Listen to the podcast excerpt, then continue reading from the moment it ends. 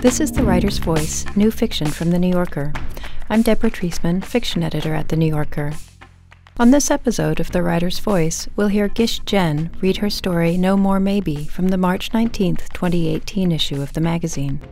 Jen has published 4 novels, including Mona in the Promised Land and World and Town, and the short story collection Who's Irish? Her most recent book is a nonfiction study titled The Girl at the Baggage Claim: Explaining the East-West Culture Gap. Now here's Gish Jen. No More Maybe. Since my mother-in-law came to visit America, she is quite busy.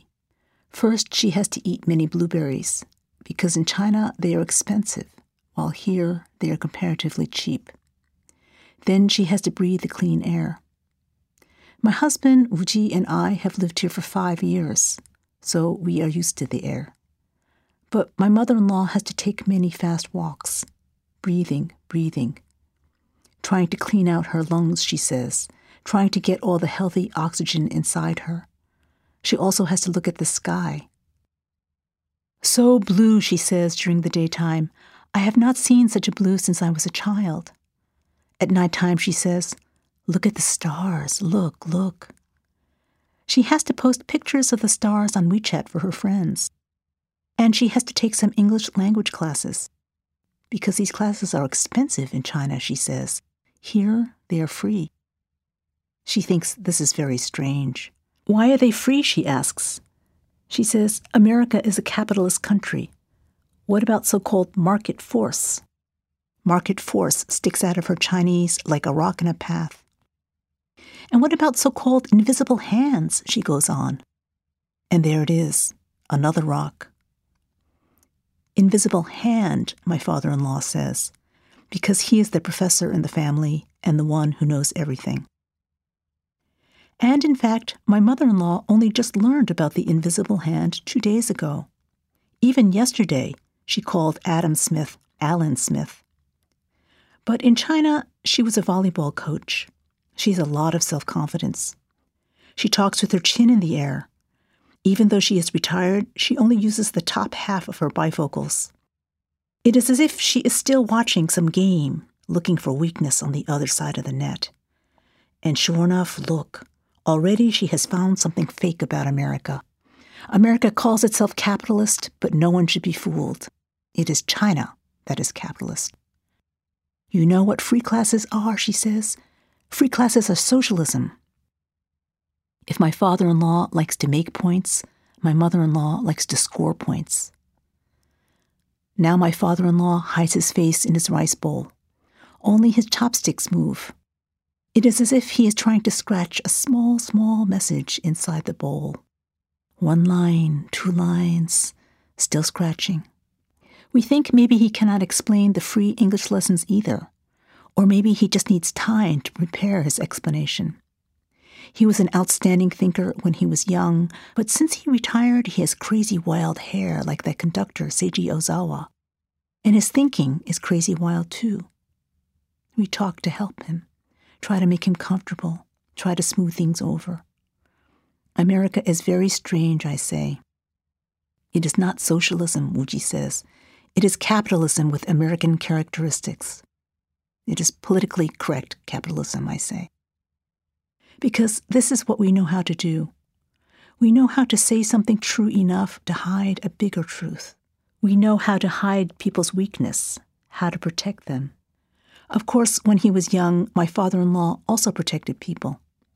Every day there was a new kind of craziness. Every day a new kind of corruption. He had a lot to manage. Still, no matter how bad the situation got, he protected us and a lot of other people besides. It was a big talent he had, a real strength. We all remember it and appreciate what he did. But now that he is older, he sometimes scatters seeds for the chickens, as they say. He stirs things up instead of calming things down. Maybe this is what couples do when they do not have sex. That is what Wuji says. I think Wuji is full of such theories because I am too pregnant for sex. Now my father-in-law's chopsticks stop scratching. He lowers his bowl. Maybe the government watches to see who comes to the English lessons, he says. Maybe that is why they are free. That is crazy, my mother-in-law says. Watching everyone is a lot of work. Do you think Americans will do that kind of work? Only Chinese will do it. Americans are too lazy. Maybe it is a trap, my father-in-law says. What is there to trap, my mother-in-law says. Who wants to know that I'm taking English lessons? No one. I am nobody. No one is interested. Everyone knows the government here spies on people just like in China, my father-in-law says. Look at that movie, Snowden. They spy here too. They do. He reaches slowly for some steamed fish from the dish in the middle of the table. My mother-in-law takes her glasses off, as if the score is tied and she is ready to fight the other coach. So now poor Wuchi has to say something. He is kind of like the ump. Yes, they spy in the U.S., he says, but it is not just like China. Here, there are many more laws to protect the common citizen. Wuji is careful, because even an ump must know how to handle my father-in-law. He must first agree with his father, and only afterward disagree. Still, my father-in-law argues. Every government is the same, he says. What if that person is so-called illegal immigrant, right? You go to the free English classes, then what? Then they catch you. And suddenly we think, even if the classes were not originally a trap, maybe they are a trap now. We think maybe my father-in-law is still smart. We think maybe we should listen to him. After all, even though we are here legally, we see all the stories on the internet. People are being stopped, people on buses, people even in hospitals. We carry our visas everywhere and keep a list of places we should not go. Texas, New Hampshire, Alabama. Also, we do not talk too much to outside people. Of course, we do not talk too much to them anyway, because this is a city. People do not talk here. They honk. Honk, honk, honk. You are in my way. If they talk, they are yelling. What the fuck are you doing? Don't you speak English? But these days we talk even less. In fact, we are almost starting to think maybe my mother-in-law should not go to that English language class when she says, if you think you can stop me from studying English, you can't. This is America. You can't. Her eyes glare so hard at my father-in-law that he ducks back into his rice bowl. Not as though he is backing down, more as though he has thought of something else and has more scratching to do. So that is score 1 point for my mother-in-law. Actually, for my mother-in-law, English has no use, but she has always wished she could speak English like my father-in-law, who was a literature professor. It was just her bad luck that she took the college entrance exam in 1977, the first time you could take it after the Cultural Revolution. She is still talking about how fierce the competition was. 2 generations, both had to take the examination together, she says. All the teachers and all the students sitting side by side. She says today she would probably get a top score and go to a top college like my father-in-law. Because he was smart but also just lucky that he did so well. And he agrees. Some people did well who were not smart, he says, and some people did not do well, though they were very smart. He agrees that today my mother-in-law would probably be outstanding, especially since if you don't like your score, you can try again. So she would probably try 8, 9, 10 times until she succeeded. She is not like Wuji or me, who were not outstanding, but did not work so hard either. We went to third-tier colleges and wished we had scored higher, of course, but did not care so much. Wuji says maybe this was because there was some money in his father's family, and even I knew ever since high school that Wuji and I would get married. So both of us knew we would have to work hard, but would not have to work crazy hard just to live. Also, his parents are kind of like a fire generation. After a fire generation, it is only natural to have a water generation. And actually, my mother-in-law could relax a little too. But she was always crazy worried when she was growing up, and now she is a person who studies even when it has no use. She says that now that my father-in-law's English is declining, if she studies, maybe they can meet like 2 roads. Maybe if her English goes up while his goes down, they can meet at an intersection.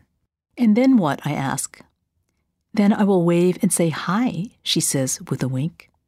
Then I will say, "How are you, Professor? I can speak English too." Of course, it is completely absurd, but it is also sad. I feel sorry for my mother-in-law. It is as if she was born inside a box, so she could never really stand up straight. My mother always says I pity people I should not pity, and she is probably right. She says I am too soft. Because, after all, my mother cannot really stand up straight either. And at least my mother-in-law has plenty to eat. My mother does not have plenty to eat. Still, when my father-in-law looks up from his rice, ready to fight again, I quickly say, "The baby is kicking." He laughs a little then, as if to say, "You Chinese girls are so obvious," and, "Why does everyone have to manage me?" But he lets go, too. He does not say anything, and he does not fight with my mother-in-law, because the baby is why they came. They came because Wuji and I are having a baby, and because they could afford to come. They are not like my mother, who has been on her own since my father died and can only Skype. And, of course, no one wants to upset the baby, and if I am upset, he will be upset. That is how Chinese people think. One thing always affects something else. So for now we have peace. I reach down and tell the baby, "Shh, shh."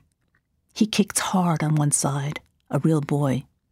Everyone is so happy I am having a boy. And on the other side, there is his round head. It is soft hard, like a volleyball. The English teacher recommends an English language app. My father-in-law tells my mother-in-law, "Do not install it." Though she can only say a few words so far, already he has had enough of her learning English to compete with him. But while she is out walking, he picks up her phone, and there it is, a little orange square on the screen.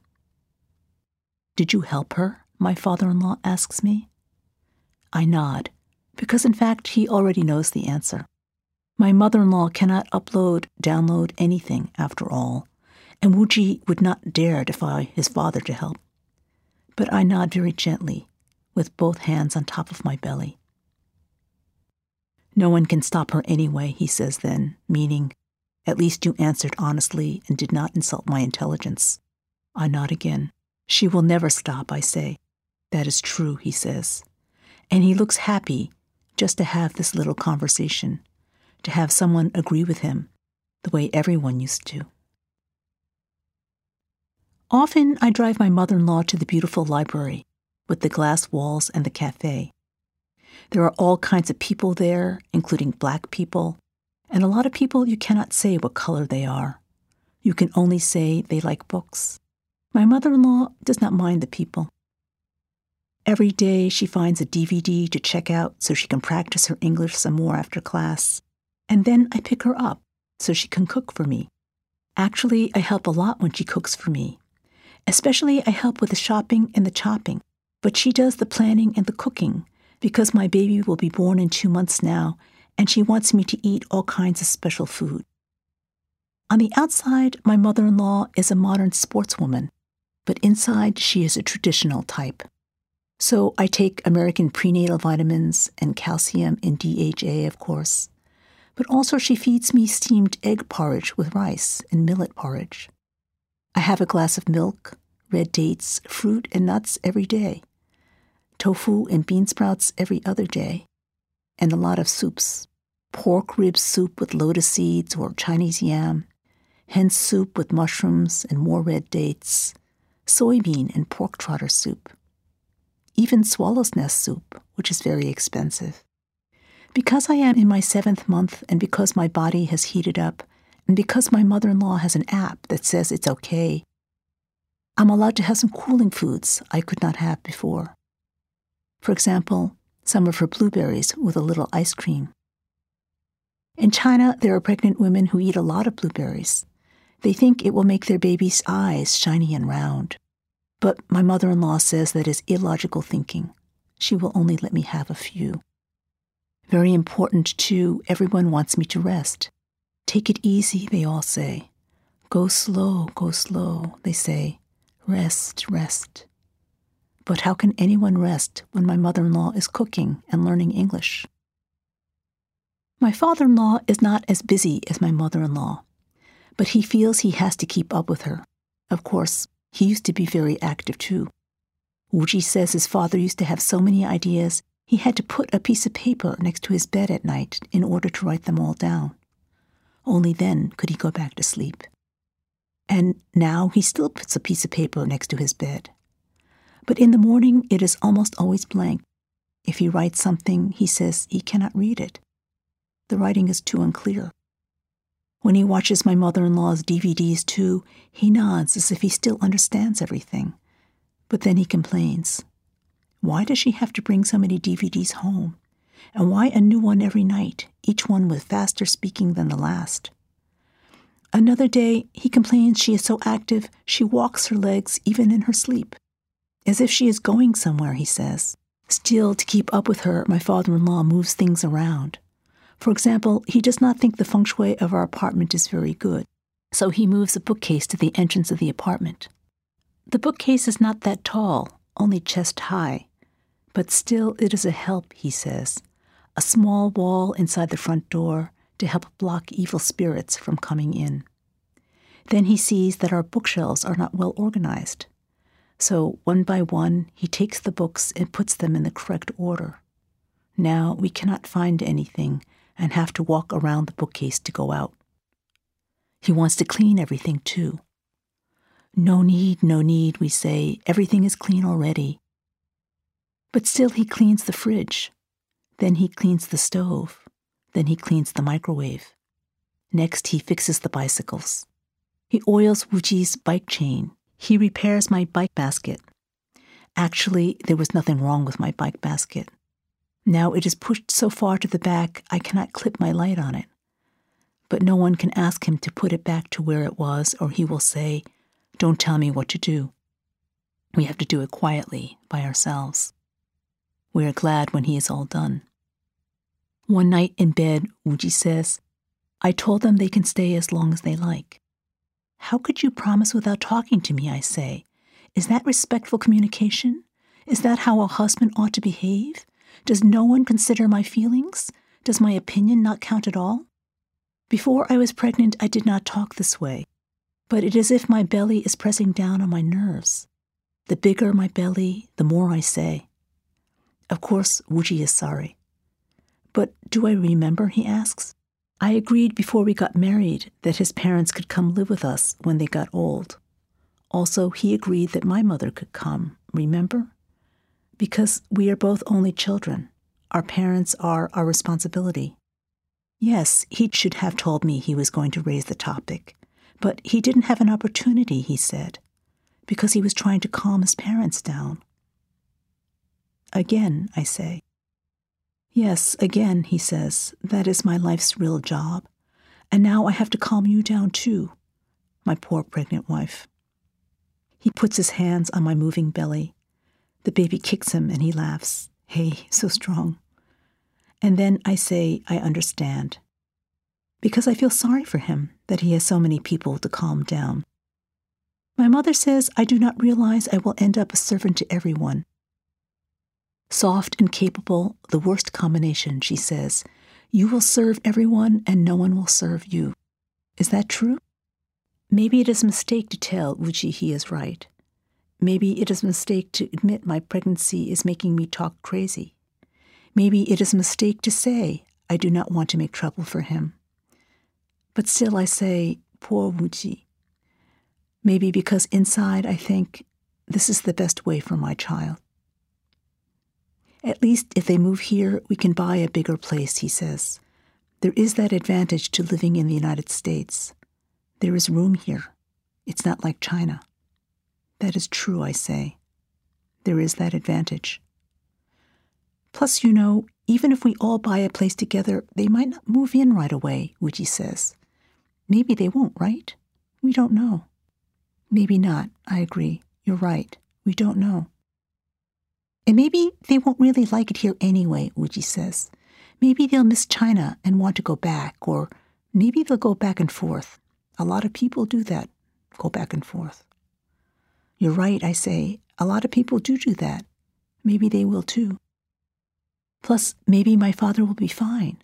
We don't know, right? Maybe my mother will be able to handle him herself. Maybe he will, I say. And maybe she will indeed be able to handle him by herself. It's hard to say. You're right. In China, I had a clothes store. Not a very big store. In fact, quite a small store. Still, my friends would make clothes and I would sell them, and we always made a little money. Because I figured out everything so well, my friends said. Because I made everything so smooth. Though actually, their designs were outstanding too. Then Wuji went to the United States for his doctorate, and I went with him. Now my store is like a beautiful picture I once saw a long, long time ago on Taobao. At first, my friends said they would send me clothes, and I could sell them here, so I could still have a store. I'm not sure. Maybe the Americans will not like the clothes, I said at first. Then later I said, I think the Americans maybe do not like them. And now I say, the Americans just do not like our clothes. No more maybe, in other words, because that is just what happens. One day it is maybe, and then you just know. My father-in-law says maybe he will wash Wuji's car. Of course, he knows that Wuji bought a silver-colored car. Once he tested the air conditioning. Once he told Wuji he was surprised there was no screen to show you how far you are from the car behind you. Because all the children of his friends who had cars had that kind of screen, he said. Very useful. Of course, he understands that in terms of technology, the United States is often quite backward. He knows that in the United States, many people still use cash, for example. Still, he said, he was surprised. Wuji agreed then that the United States was backward. But his car had no screen, he said, because his car was a used car. Ah, his father said. My car is an old model. Too old to have that kind of screen, Wuji said. Ah, his father said again. Then he said, It is because you are only a lecturer. It is because you are not a professor. Yes, Wuji said. A lecturer's salary is quite low. He was calm because, in fact, he already knew what his father thought. Also, in his heart, he would like to be a professor, too. Still, my mother-in-law said, Wuji is just as successful as the other sons. He got his PhD in America, and at least he is not a volleyball coach, right? Wuji jumps like an elephant, my father-in-law said. He is so slow he has to wave the flies away. He cannot swat them. I do not think he could have become a volleyball coach. If Wuji was not the ump in the family, maybe he would feel bad. But instead he calmly said, I am not a coach and I am not a professor. I cannot jump and truly I am slow, but I am going to be a father. And my father-in-law agreed then that Wuji had accomplished at least one important thing, because a child born in America is a U.S. citizen, and a U.S. citizen can do anything. He is a success, my mother-in-law said. My father-in-law nodded. But now, somehow, when my father-in-law cleans the car and we go out to the parking lot to inspect it, Wuji's car does not look all clean and shiny. Beautiful, we say, though we can see that it is not only just as old as before, but still quite dirty. Then my mother-in-law whispers, Look, and that is when we see that the silver car across from Wuji's car is all clean. Should we point out that Wuji's car is a Nissan? And that car is a Toyota? Not even my mother-in-law will try to score that point.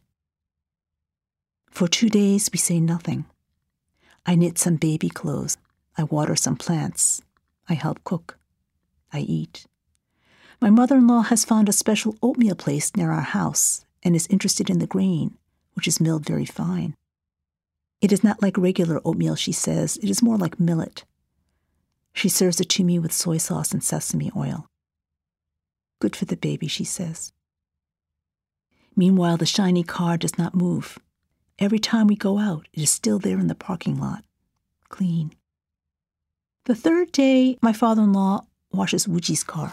We go outside again. We stand on the cracked asphalt. Beautiful, we say, as if we did not just say that the other day. My father-in-law makes a kind of flower blossom with his lips.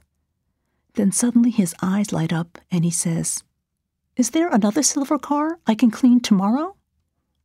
We laugh. We laugh because it is funny. We laugh because we are relieved. And we laugh because we want to cry. Because there he is, the man he was before his hair got so long, the man who made jokes and did not argue all day with his wife. So what to do now about the first clean car? Should we write a note and put it on the windshield? And if we do, what should the note say? It should say, "We are so sorry we cleaned the wrong car, but we are from China," my father-in-law suggests. It should say, "We older people especially only know a few brands of cars, for example, BMW." We laugh. My father-in-law says, "Or else we can write, 'Those Japanese cars, you know, they all look the same.'" We laugh again. But Wuji thinks it would be a mistake to write anything. "You are right, we can write a note," he says. "That is one approach. But American people don't like people to touch their things. If they find a dent or a scratch or anything wrong, they will complain. If they can, they will even sue you. So I recommend we not write anything." Everyone is quiet. Will my father-in-law feel Wuji is telling him what to do? "Don't tell me what to do," he says. In the end, though, he follows Wuji's recommendation and does not write anything. The next day, the doorbell rings. Outside, there is a short black man with a cardboard box. We cannot see him too well because of the bookcase and also the screen door. But we can see that actually he is not really black. Actually, he is a rust color, kind of like a fall chrysanthemum. He is wearing blue jeans and a t-shirt, and he is very similar in size to my father-in-law, except for his shoulders and his arms. My father-in-law is quite thin. This man's muscles bulge out. He's wearing a gold earring, too, kind of like the Buddha, only just one earring instead of two. "Hi, my name is Jeff," he says through the screen. "I heard you clean my car." He looks friendly. Still, my father-in-law stands between the bookcase and the door as if this Jeff is an evil spirit the bookcase might not be strong enough to keep out. My father-in-law is holding hard onto the apartment doorknob as if to brace himself. He does not open the screen door. "We did not clean anything," he says in English. He speaks slowly and clearly. Jeff raises his eyebrows so high, 3 deep creases appear on his forehead. The rolls of skin between them look like dragons. "But our neighbors said they saw you out with a bucket and sponge," he says. "I just wanted to say thank you." Out of all of this, my mother-in-law only gets the thank you. But as she has been practicing in English class, she cries, "You're welcome," spiking the words like a volleyball across the room. Does Jeff feel encouraged by her words? Anyway, he starts again. "I just wanted to say thank you," he repeats. "I brought you a present." We think maybe my father-in-law needs more time to prepare, but we cannot help him. And sure enough, he says, slowly but clearly, "Is that really your car?" Maybe he is just surprised, a black man with a newer car than Uchi's. And who knows? Maybe this black man has a screen to show him what is behind the car when he's backing up. But Jeff thinks something else. "Did I steal it? Is that what you mean?" Jeff says. "If you find something wrong, we did not do it," my father-in-law says. "There's nothing wrong," Jeff says. "We did not wash your car," my father-in-law says. His hand is still holding onto the doorknob. "You have no proof." "Is that so?" Jeff gives my father-in-law a funny look. Then finally he says, "You know what I'm going to do? I'm going to leave this cake here anyway." He opens the screen door. "Stop," my father-in-law says. But one foot is already inside. Jeff holds the screen door still with his shoulder. Then he opens the lid of the cake box. He props the box on his knee as he writes quickly in the icing with his finger. Then he closes the box and licks his fingertip. "Here," he says. He hands the box to my father-in-law. My father-in-law does not accept it. "Take it," Jeff says. My father-in-law does not move. "I said take it," Jeff says again. "Take it," Uji says from behind the bookcase in Chinese. "Don't tell me what to do," my father-in-law says. But he takes the box. Jeff leaves, muttering something we cannot hear. We lock the knob and the bolt, then put the chain on too. Later at dinner, we can see that although the cake originally said "thank you" on it in fancy blue letters, on top of that is now something else. "Fucking A's," my father-in-law says. "Fucking A's." He frowns. "I think it means fucking Asians," Uji says. My father-in-law still looks confused. "The blacks do not like us," Uji explains, "because we are too smart. Also, we do not spend money like crazy," my mother-in-law says. "They're afraid China is going to surpass America," I say. "Fucking Asians," my father-in-law says. Then suddenly he says, "I saw that there were two cars, but I thought Wuji's car must be the new car." He says, "I was confused." He says, "A lot of English I do not understand anymore." This should be my mother-in-law's happiest moment. Finally, she and my father-in-law have met at an intersection. This is the moment she can wave and say, "Hi, how are you, Professor? I can speak English too." But instead, she is looking down through the bottom of her bifocals. She is batting back tears. No one moves. Only the baby is turning over and over, as if he is in a washing machine. "We should give the cake back," Uji says after a while. "We should serve the cake into that man's windshield," my mother-in-law says. She holds her hands as if she is ready to toss the cake into the air and punch it. "Good idea," Uji says. On the way out of the apartment, he carries the cake up high, as if he is in a parade. "Make sure you hit the Toyota," my father-in-law jokes in English. "Make sure you don't hit the Nissan." Everyone laughs. But Jeff's car is not there. So when we come back in, we still have the cake. "Maybe we should scrape off the frosting and see how it looks," I say. "Good idea," Uji says. We scrape off the words, and sure enough, the cake looks better. My mother-in-law says we should have it with blueberries. And in the end, even I get 3 berries.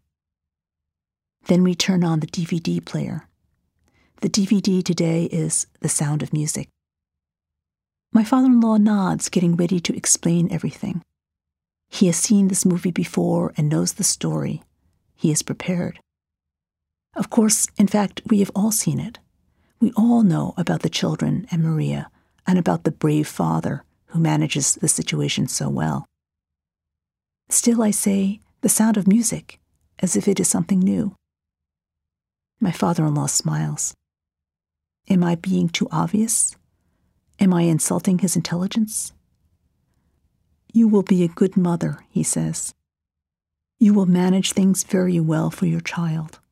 He stops. "And then one day your child will have to manage you." And now it is my turn to cry. I cry because he is right. I cry because I am sorry. And I cry because there he is, one more time, under the crazy wild hair. The professor who knows everything. The professor we will all miss. That was Gish Jen reading her story, No More Maybe. She's been publishing fiction in the magazine since 1990. You can hear more New Yorker fiction read by the authors on NewYorker.com and on the New Yorker apps available from the App Store or from Google Play. On the New Yorker Fiction Podcast, we invite writers to choose stories from the magazine's archives to read and discuss. This month, Lori Moore reads Naked Ladies by Antonia Nelson. You can subscribe to that and other New Yorker podcasts by searching for The New Yorker in your podcast app. Tell us what you thought of this podcast by rating and reviewing The Writer's Voice in Apple Podcasts on iTunes. Our theme music is by Jordan Batiste and Ross Michaels of North American Plastics. The Writer's Voice is produced by Jill Duboff and Khalilia of NewYorker.com. I'm Deborah Treisman. Thanks for listening.